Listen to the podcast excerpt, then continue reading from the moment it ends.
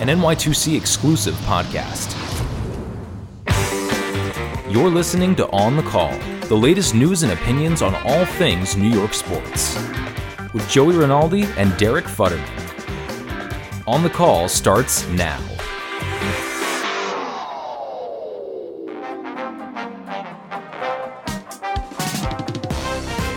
Welcome to another episode of NY2C's On the Call, the New York Sports Podcast. We discuss all things New York sports. I'm Derek Futterman with a different backdrop behind me than normal, joined by Joey Rinaldi. Joey, how are you doing this week? I'm doing great. A little bit nervous. I'm going back home to my hometown to do a big comedy show, which I'm nervous about because I like performing to strangers, Derek. And because it's my hometown, I'm gonna be performing to like everyone from my parents to like school teachers to the local deli guy that I grew up buying egg and cheeses from. And so uh it's gonna be weird, but it's gonna be fun. Yeah, that should be great, and definitely let me know how that goes. I'm not in Stamford at the moment, uh, but I, I, hope you have a really good. I hope you have a really good show. Uh, it sounds like a ton of fun. I could be doing a show in your backyard, and you would find a reason to not come. You'd be like, "No, something came up. Uh, the the door out from my ba- my house to my backyard. It's broken. I, I overslept. I'm a little tired. I'm not feeling great. I, I don't want. I don't want to come outside. the last thing Derek wants to do is ever come to see me do comedy well, I'm gonna do it one day. I will. I will. When you're in New York again, I will. I will find an excuse to get to one of your shows. Yeah, when I when I have a gun to your head, then you'll do it. Okay.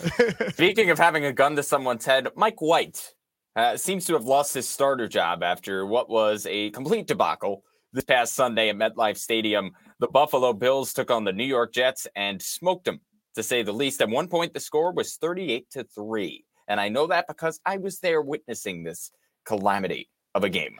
I, I, Jets... I, I, don't want to be I don't want to be the asshole to say it, but I'm a Josh Johnson truther and a Joe Flacco lover. So that's why I never I never could get on board with this white guy. So that, that's me. That's just me.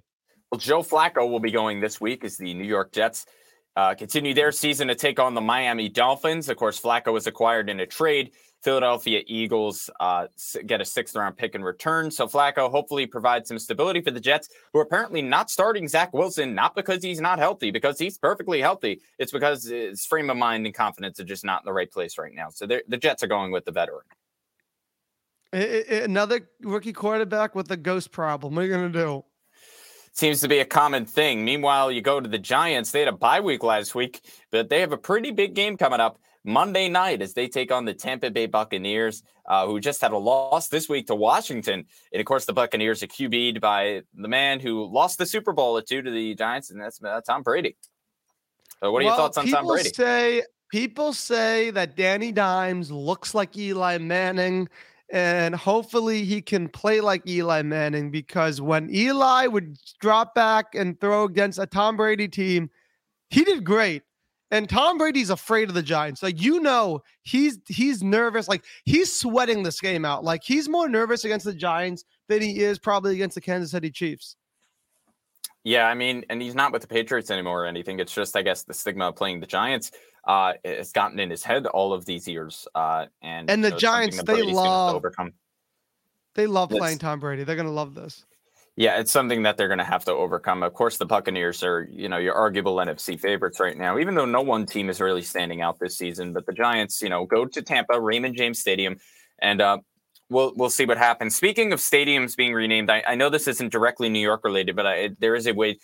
We have arenas around here. We have UBS Arena, the new home of the Islanders, which we visited a few months back, which is opening up this weekend. Uh, you have the Prudential Center in Jersey, and you have Madison Square Garden, home of the Knicks and Rangers. You have the Barclays Center, home of the Brooklyn Nets. You have all these Citi arenas. Field. So, yeah, I mean, talking arenas strictly though, then LA. I, I just want to get your thoughts on this. Staples Center now, the crypto.com arena. Yep. Crypto.com. Crypto is a weird word. The dot com makes it 10 times worse. But you know what? It's a hip hop world, sister. You got to keep up. You know what I mean? And so I, I, I think because of this, I may have to uh, take my uh, green cash and put it into the crypto world and get digital digitalized. How, how do you say it? I don't know. Digitized. Digitized. Digitized. And yes. then finally, I can buy some sketchy paraphernalia online because uh, that's the point. Isn't that why people want cryptocurrencies? So they can like buy drugs and serial killers uh, without anyone knowing about it. Perhaps I, I, have no idea. Uh, I mean, if we're talking about Brooklyn here, we have a pretty big guest coming on today. He, dire- he is the co-director of a big documentary on someone they called the Big Ticket. And the Big Ticket, Kevin Garnett, of course, power forward, NBA Hall of Famer, uh, 26,000 career points. He happened to play some years in Brooklyn. Uh, and oh, I saw. I Nets, was there, baby. Yes, and if we look at the Brooklyn Nets as currently constructed, I'm going to be totally honest with you and I think their owner has admitted it too, Joe Tsai, they're not ready to win the championship yet because they've been struggling against the good teams early in the season. You, have seen it throughout the week. Golden State came in and completely embarrassed Brooklyn. Let's be real. They they embarrassed them. Steph Curry was getting MVP chance in the Barclays Center, the Clays, as Kevin Durant has called it. Uh, and then Wednesday night, the Nets had a narrow win over the Cleveland Cavaliers.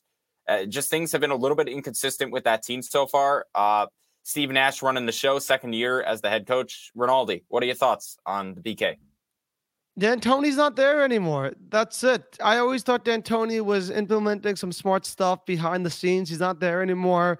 Uh, on top of that, there's no Kyrie, and on top of that, uh, Millsap, the three-headed dragon of Millsap, Blake Griffin, Aldridge are just too old, too slow, and they're in the way.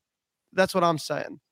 And uh, I think they gotta rely on better lineups when when Claxton comes back, is Claxton back yet? Have we? Claxton will be back shortly. He's been dealing. He has okay. a non-COVID related illness. He's been. This with. needs to be the lineup that plays all the minutes. Are you ready for this? Get Go ahead. Ready. Starting five. I Go ahead. James Harden. I, I, don't care about the starting five. It's the closing five I care okay, about. Okay, the closing you five. Want, yes. You want James Harden at point guard. You want uh Big Bruce at shooting guard. You want yep. uh you want uh Joe Harris, Harris at small yep. forward and you want a power forward and center, Claxton and Durant.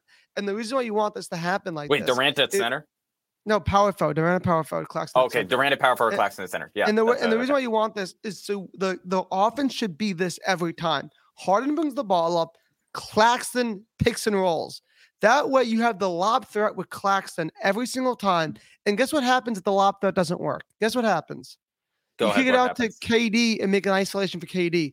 That, that literally is the most perfect situation. When KD isolation is your plan B, it's the best offense. But right now, people are setting pick and rolls on James Harden, and Blake Griffin, he can't really dunk that hard anymore. Aldridge doesn't like to roll that well. He does. He's not a lob threat.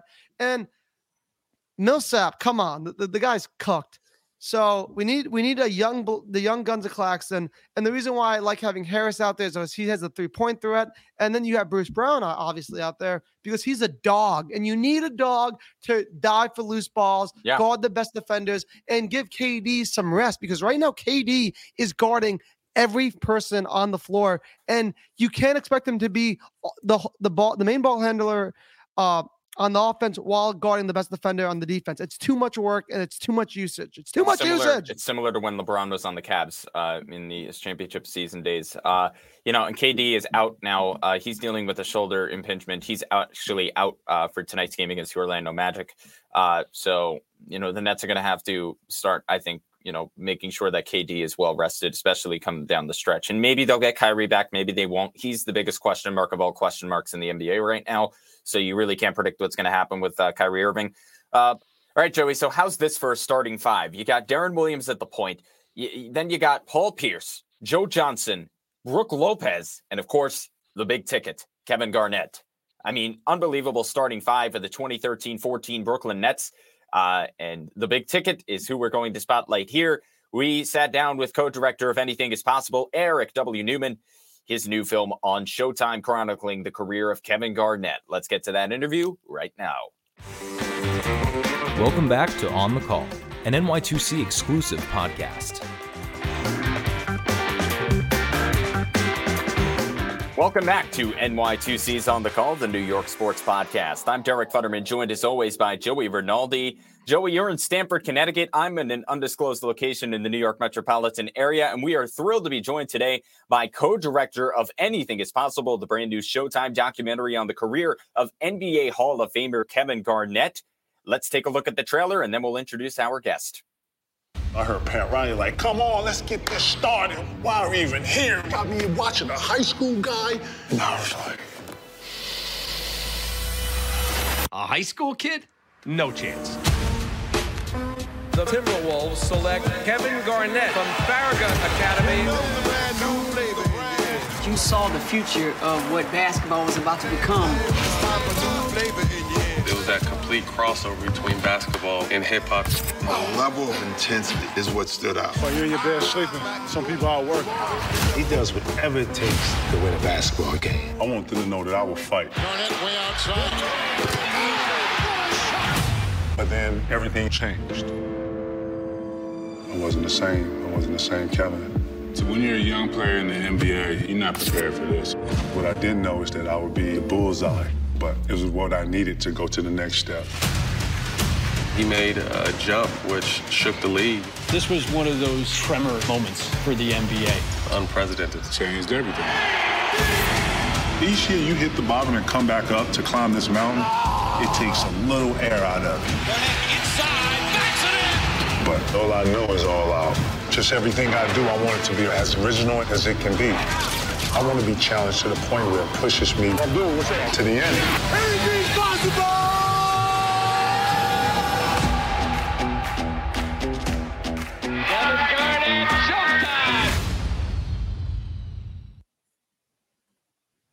Please welcome to On the Call, co-director of the new film Anything is Possible, Eric W. Newman. How are you doing this afternoon, Eric?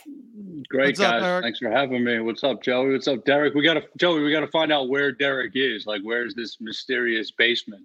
Uh, this isn't my normal backdrop if you've been seeing the podcast uh, throughout our time doing it. So yes, this is the first time I'm offset. But look, we're all on the move, we're all on the go and creating some good content. Uh, such For as sure. you, Eric, with the Kevin Garnett documentary. So I, I have to start Can, by can, asking: can Eric disclose? Oh, sorry. Can he disclose where he is? Uh, absolutely. I just got back to LA. So I was in New York for two plus weeks, debuting the film. I was lucky enough to be working on another project, and then had some other things to uh, to handle. So I literally uh, got off the plane about two hours ago. So I love that you're wearing your Celtics hat the same night. I'm pretty sure the Lakers and Celtics are playing tonight, right? absolutely, absolutely, I got to get into my pregame routine right after we finish this. So this For is sure. uh, not Thank just God. not just They're gonna not, need not, not just not just another regular season game tonight. So uh, looking forward to that. for Not at all. Well, the man they call the big ticket. Uh, you did a documentary on that's KG. What inspired you to tell the story of the career of Kevin Garnett? Oh man, I mean, uh, this is kind of you're not gonna believe me. Like I grew up a Celtics fan in New York, and I'm 43 years old. So my entire young adult life, I'm waiting for the Celtics to return. And growing up around the 90s Knicks and all the Knicks fans, and kind of being envious of that, and then obviously had a couple of good years uh, earlier the Paul Pierce era. But um, when KG became a Celtic, I was working in basketball. I was a coach. I was a teacher. I was a clinic director. I did creative on the side um, always inspired by film and just watching KG play for the Celtics. Um, I'm a dreamer, and I visualized one day if I can become a filmmaker and get into the sports lane, this is the story I want to tell. And that's a decade plus ago, and thankfully, many many things had to align for this to happen, and worked with many many great people on it, which I'm sure we'll get into here. But that's the inspiration, man, and um, I'm just very fortunate that this all worked out. And uh, so far, the uh, the response to the film, thankfully, has been pretty good. So hopefully that continues. So uh, I know Derek and I have tons of questions to tell you about, but uh, ask you about. Before we get into that, I kind of want to tell you why this is very personal for me that you made this movie. I got an anecdote that you'll love. When I was five years old, my dad was working in Japan a lot, and uh, we didn't see him a lot, so we had to go to visit my dad in Japan. And I was five years old, and I just got uh, the Game Boy with NBA Jam on it, and I was playing Kevin Garnett and Stephon Marbury and the Timberwolves. The whole plane ride, the whole 13-hour plane ride. That's what I'm playing. We land in uh, Tokyo, and you know who's at the airport?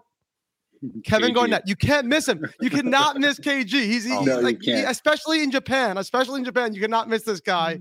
And he walks up to us. And it seems like he's walking right up to us. And I was like, no way, he's walking up to us. And he's walking up to us. I look down. I'm wearing a Kevin Garnett jersey. And he asked my mom, "Can I can I pick your son up?" Next thing I know, I'm on his shoulders. And I literally never felt like higher in my life. Like being on Kevin Garnett's shoulder as a More five than year one old reason. felt yeah, it felt like it felt like being like bigger than like on like uh like the top of the Empire State Building. Like at that moment, it was like the highest that you could possibly be. Like so, that is, that is ever since incredible. then- Joey, Joey, do you have a picture of that? My mom does. You know what? I should have gotten a Joey, picture of it. Joey, Joey, if you send me that picture, I will show it to KG.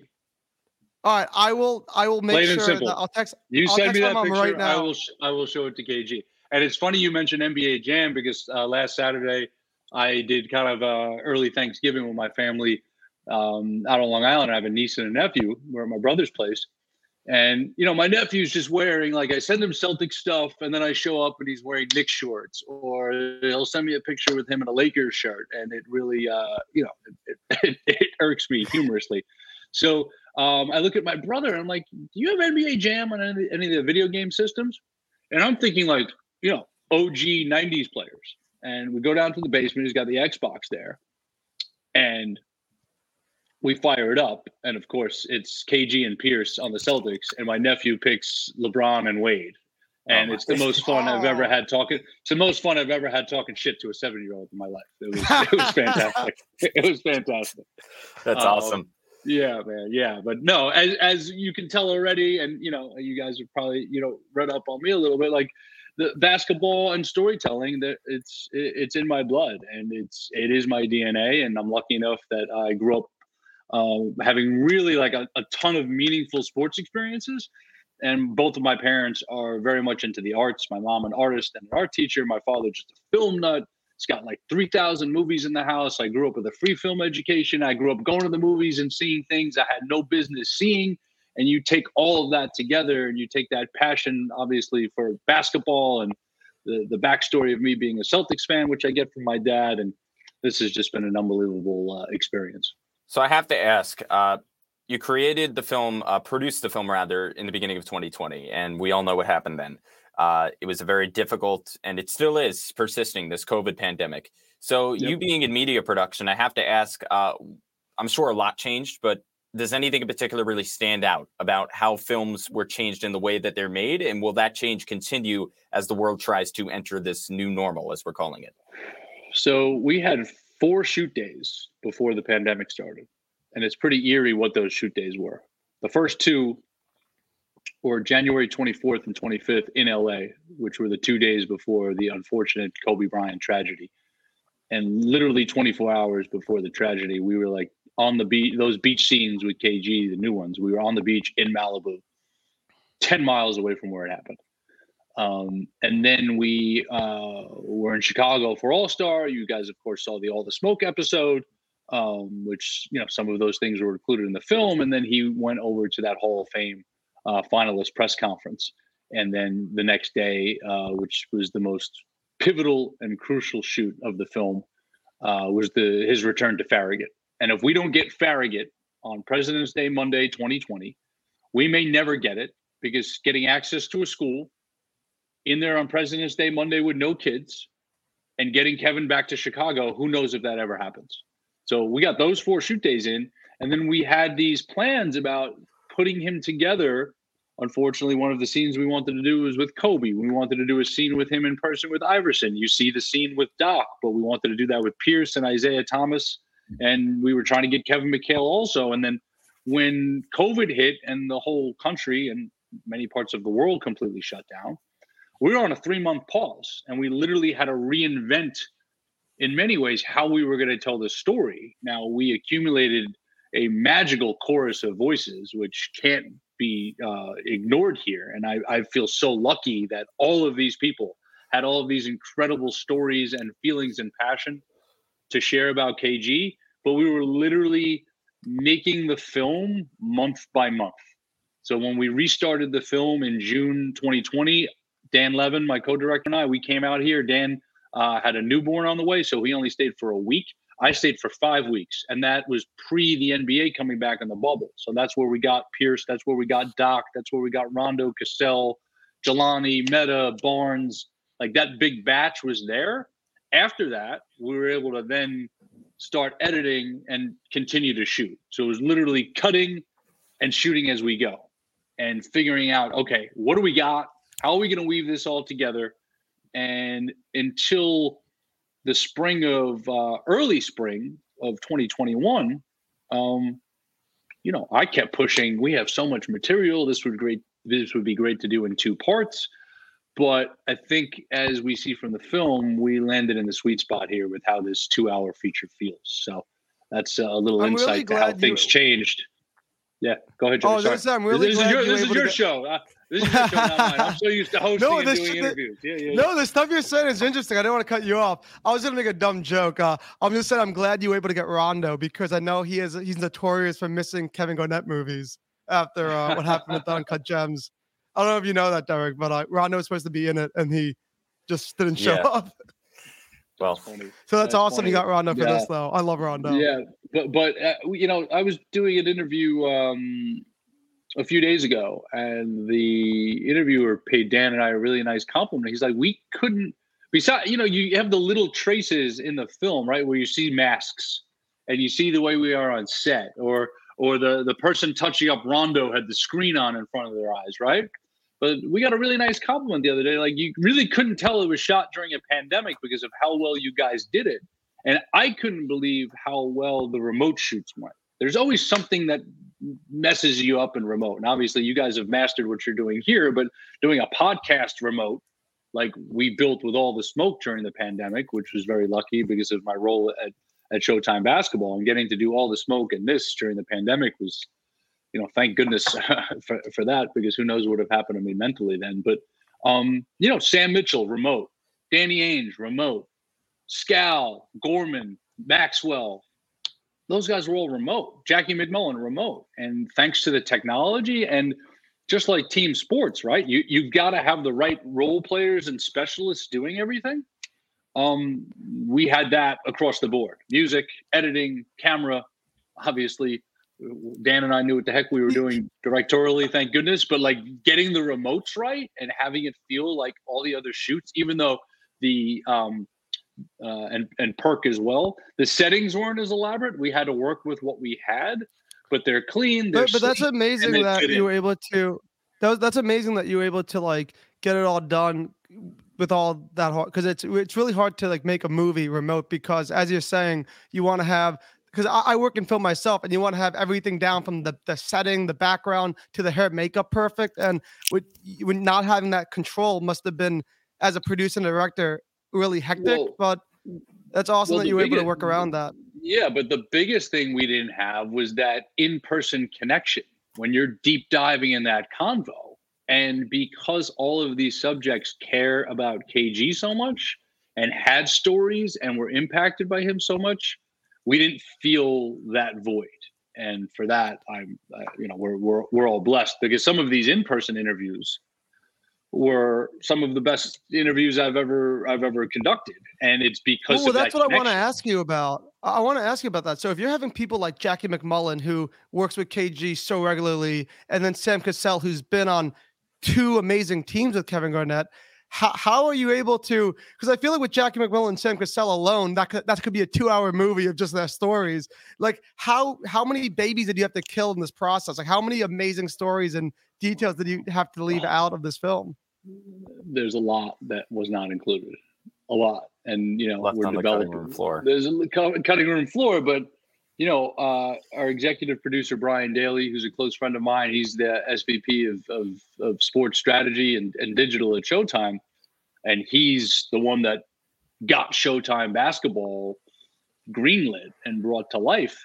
You know, we're planning a show with KG next, so we're going to utilize a lot of the things from the film that were either trimmed or abbreviated or didn't make it, and build out extensions on digital platforms and do it there. So stay tuned for that. But obviously, you know, I don't want to spoil anything for the film, but you know, we we hit upon so many key moments and happenings in his career, but there's obviously things that are not in there as well because th- there's just not enough time. And and I have to. It's funny. Right before we started, I was on on the phone with uh, our director of photography, Justin Francis, who is just an absolute rock star. Um, but our editor, James Lester, who has worked on many, many high level documentary process uh, projects, excuse me, continued to challenge me weekly at every turn. Eric, this has to keep moving forward. Eric, I know that's a great Celtic story. Eric, I know you want all this 90s flavor in here. We have to keep moving forward. We have to keep moving forward. We have to keep moving forward. And the pacing of the film is what is so exciting to me because it just keeps moving the entire time. And, you know, thank goodness we were able to create that formula of the present day stops and visits and then go back to the flow of his career uh, during those different time periods. Yeah, and when you Why talk do I about, feel like you're? Oh, sorry. You, That's so fine. this is the one thing I hate about the remote stuff. Is this, the, these are the These issues. cut- I know. Oh, you got, you guys got to get your hand signals straight. You know what I'm saying? Yeah. You- you know? it's like you know we can raise our hands like you do on a video conference or something. Take it away, Derek. uh, yeah, so KG moving around throughout his career. He was drafted by the T Wolves. He played there for a very long time. Then he went to Boston and he wins a championship in Boston the first year he's there. Then, you know, he's part of another big trade that perhaps, you know, set the Brooklyn Nets organization back once it was time for him to go. Uh, but he played in Brooklyn for a while and then he goes back to Minnesota. So I want to ask were there any moments that KG said in his interviews or something from the film, anything in his career that really stands out as being like kind of a career defining moment for him in the in that time?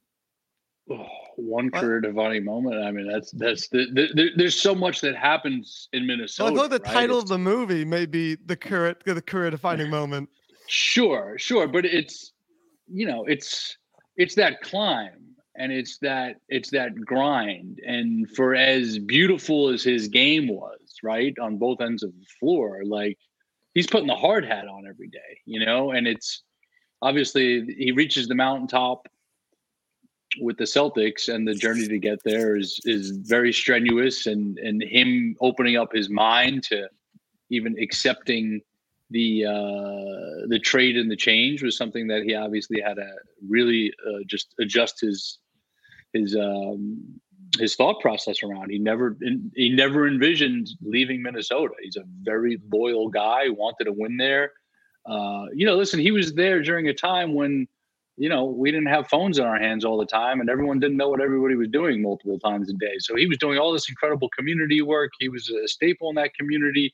He was a fixture there obviously he's you know uh, two wins away from the finals in 2004 and you know after that clearly him and the organization were not aligned and he knew he had to make a move so obviously you know getting to the mountaintop in boston which is something that you know i watched very closely back then as a as a as a fan and um there's there's there's nights i think back to back then where it was literally like i i literally thought i had transported myself to sitting at the end of the celtics bench but um you know, why do I feel like the, the original the, cut of this movie was just KG Celtics career? well, there's there's a lot that happens before that Brooklyn trade, right? There's a lot yes. that happens in six oh, years. yeah. And a lot of the things that happen during that time, we're still feeling the effects of in the league today. So obviously the first thing was, you know, creating their big three super team. And, you know, I have my de- de- definition of what a super team means. Um, other people have theirs. Obviously, you got to win. Um, but, you know, that is what led to LeBron to Miami. And that great battle in, uh, you know, 2011 wasn't a great series, but 2012 was an incredible conference finals where the Celtics were so close. And obviously, um, LeBron played the, one of the great games of his career in game six in Boston in 2012, which I was at. Uh, I was also at LeBron's Game Seven in Boston in t- 2018. So uh, whenever I go to a big LeBron game in Boston, the Celtics always lose. Um, but you know, Derek, Derek, back to your question. I mean, it's not to me. It's just so many of the details he shared and the stories and the passion during the NBA career were one thing, but you know, let's not forget the role that Chicago played not just in the film, but in his story. He goes to Chicago as Kevin. He leaves Chicago as KG. He is completely unleashed and transformed um, and reaches the next level through that experience in Chicago, which, um, you know, we, we felt really strongly about, especially after that Farragut experience, our last shoot uh, before the pandemic in, uh, and including. Derek, I got a question for you. Did you go to high school in Brooklyn? No. Okay. Then it's not. then it's, got it. No, interesting question. Brooklyn is not the location that I'm in right now for your information. No, you you no you you you you gave it away during your rehearsal. You're you're somewhere in the five one six to the six three one. We'll get to we'll get to the bottom of it. We'll get to the yes, yeah. I know I'm in the. I know I got the Brooklyn black uh, Brooklyn neck color on, so I, I understand. No, it's your name is tied to a. Someone else has your last name that's tied to a funny story. Um, really? yeah, I won't, it's not worth going into. Well, we can't, but, uh, you know, two funny, two stories that are extremely ironic in one podcast is kind of hard to do. We had the Joey oh. story before with KG on his shoulders. Uh, I didn't even know that I, myself. Literally, I don't know why it didn't even. I think that I didn't even think of it until I saw you. The second I saw Eric, I was like, "Oh God, I got to tell this story." It totally, I forgot yeah. about it for a second. No, that's funny. That's funny. As I said, send me that picture. Send me that picture. But um, I just, I text my mom and I are texting right now while, while we're potting. you can't wait.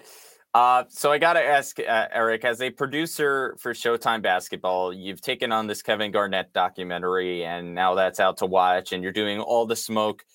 I have to ask, what do you view as the future of sports media? I mean, you have podcasts, you have documentaries, like your your own documentary, The Last Dance. Uh, you saw during the pandemic. There are so many things going on right now as consumption habits are changing. What do you view as the future? Well, the future is definitely more of these uh, stories being driven first and foremost by the players themselves. Obviously, we've been seeing this stuff happen both in video and in print. Um, I'd say now for the past, uh, you know, six, seven years, really consistently. And, you know, Showtime basketball was born from the fact that Showtime Network had this really great library of basketball documentaries. You think back to the Kobe doc, Iverson, you've got Shut Up and Dribble, you've got the resurgence DeMarcus Cousins, which I was uh, one of the executive producers on. You have Quiet Storm, which was made by Johnny Sweet first at Bleacher Report, and then that came over to Showtime.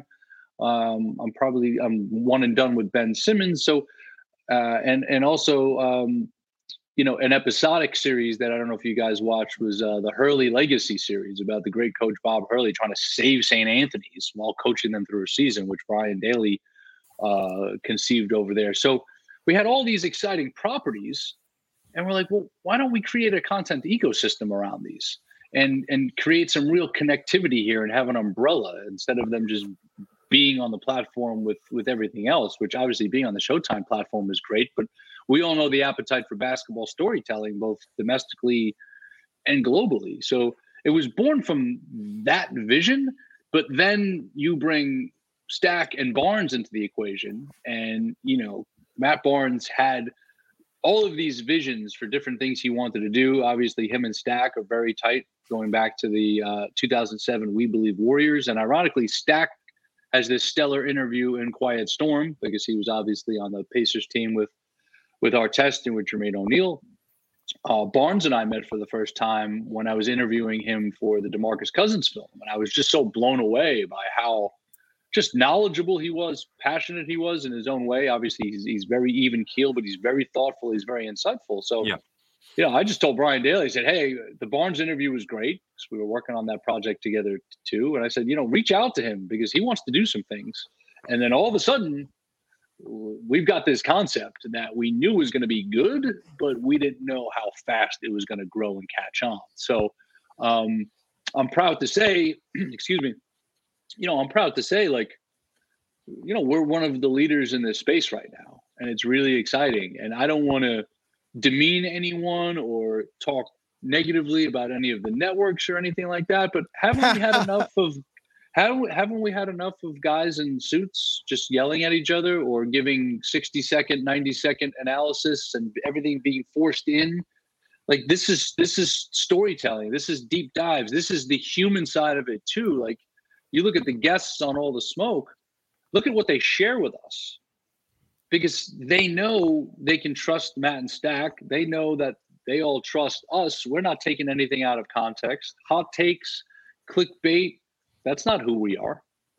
Deep dive storytelling, real storytelling, and the human side of all this. At the end of the day, you can't judge athletes and you can't get to know athletes just by what you see for those two hours where they're inside the lines. It's impossible.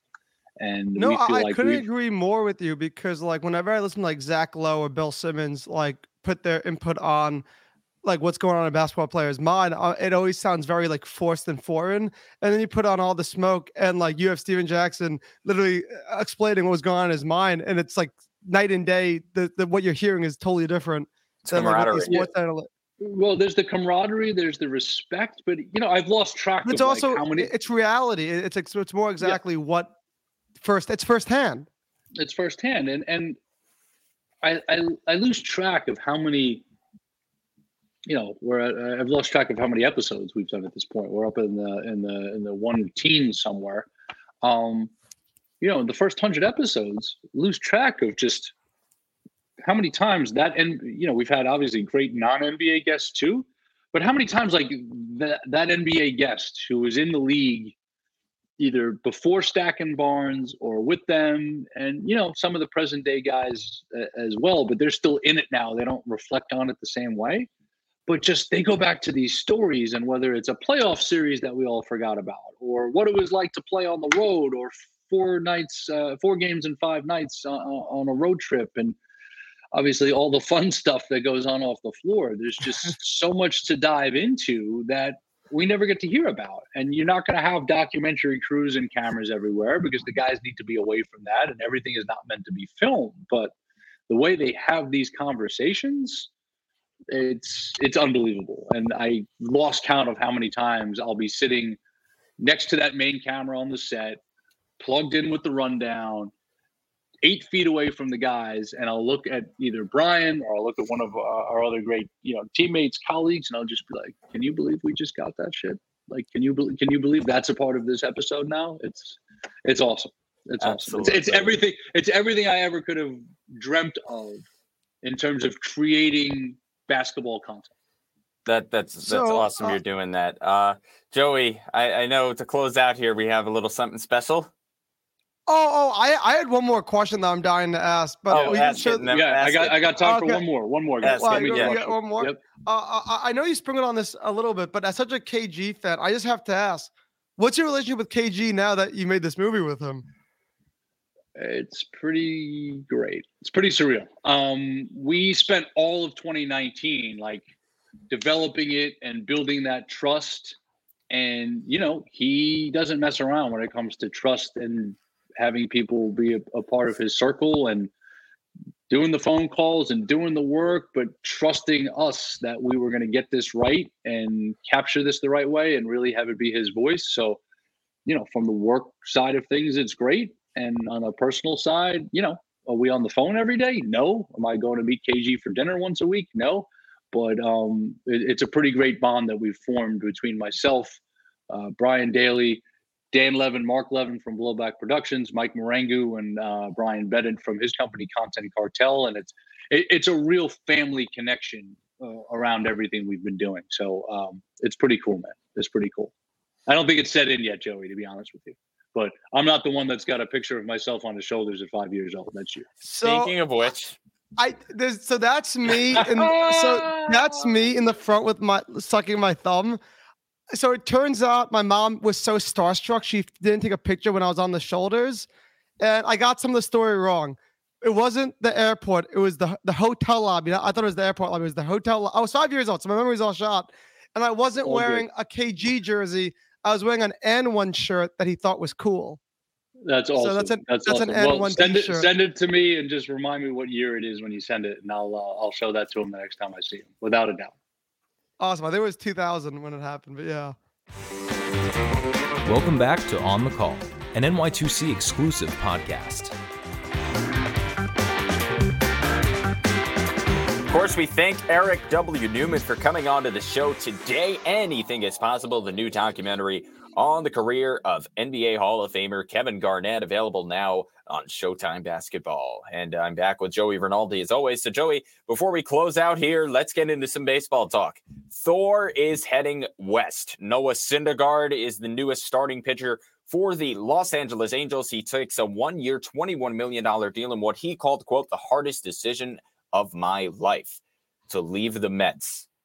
I mean, Joey, what are your thoughts now on the fireballer heading to SoCal? I'm going to miss him. But the thing is, I have no hate. I just want to wish him the best and a lot of love because I get it. He was in a toxic clubhouse. And this is what the Mets have to realize. When you are putting your players in a clubhouse where there's no communication, where you're having new guys uh, be bad leaders, and you know who I'm talking about. I'm talking about Lindor, really not setting a good president up front, and you're not winning. When, when you're in first place and then give it up at the last stretch to some bozo teams like the Braves, ah, yuck. You know what and I you mean? know what the Braves did. This is yeah, exactly. And the Mets could have they could have prevented that. And it just this is the Mets you, you get what you give. And the Mets gave Syndergaard a lot of nothing this season. And so I kind of get why he had to leave. And I wish him the best. And I hope his cl- new clubhouse uh, isn't as toxic and messy as his last one. And that clubhouse has guys like Mike Trout, Anthony Rendon, and of course the unanimous AL MVP Shohei Ohtani. Uh, both sides of the ball, just an all-star, tremendous player. The Mets also have hired former GM of the Angels and former assistant GM of the Yankees. He returns to New York. It's Billy Eppler. Billy Eppler gets a four-year deal. And uh, in his introductory press conference, uh, Mets owner Steve Cohen pretty much laid it down, saying, "Look, I've given Sandy Alderson and and uh, and Billy Eppler all the resources they need. They can go ahead and spend whatever it's going to take to put a winner on the field." And I think Mets fans, it would be remiss to say that they have not been waiting for that message for a long time. Uh, just because of the situation that the team has been in. Uh, so, Joey, what are your So thoughts how many here how on many the Mets? how many G, this? how many GMs is this in the past five years? That is four, I believe. Now, this is number four.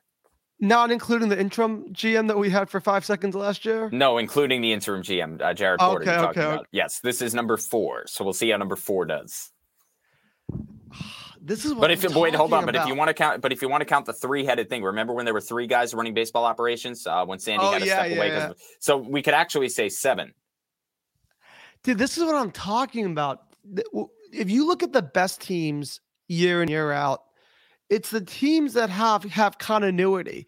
It like I I, I know the Astros uh, people hate them, but before the whole scandal, they had so much continuity. The Red Sox have so much continuity. These teams that you keep seeing time and time again, the Dodgers, it's the continuity that makes teams great because it, it sets these precedents where you come in the locker room, you know what to do, you know how to get your job done. How is any of these Mets players going to know what their job is and what their role is when literally the people up top keep changing?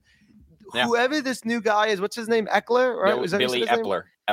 Eppler. If this Eppler guy, it, it, it, I don't care if he has a good season this season because that's re- that's irrelevant to me. I just want Eppler to be there next season and the season after and the season after that, just to make some consistency so people know what the Mets are all about. And hopefully uh, this works. And but if you hear the sadness in my voice, it's because this is the voice of somebody who's been watching the Mets for too long. You know what? Watch the Kevin Garnett documentary if you haven't already.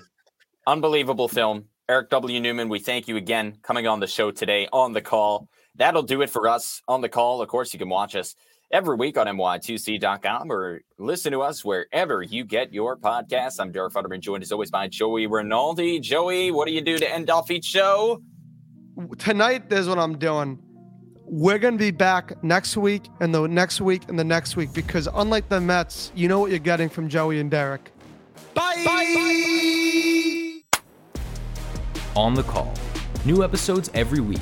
Available wherever you get your podcasts and online at ny2c.com.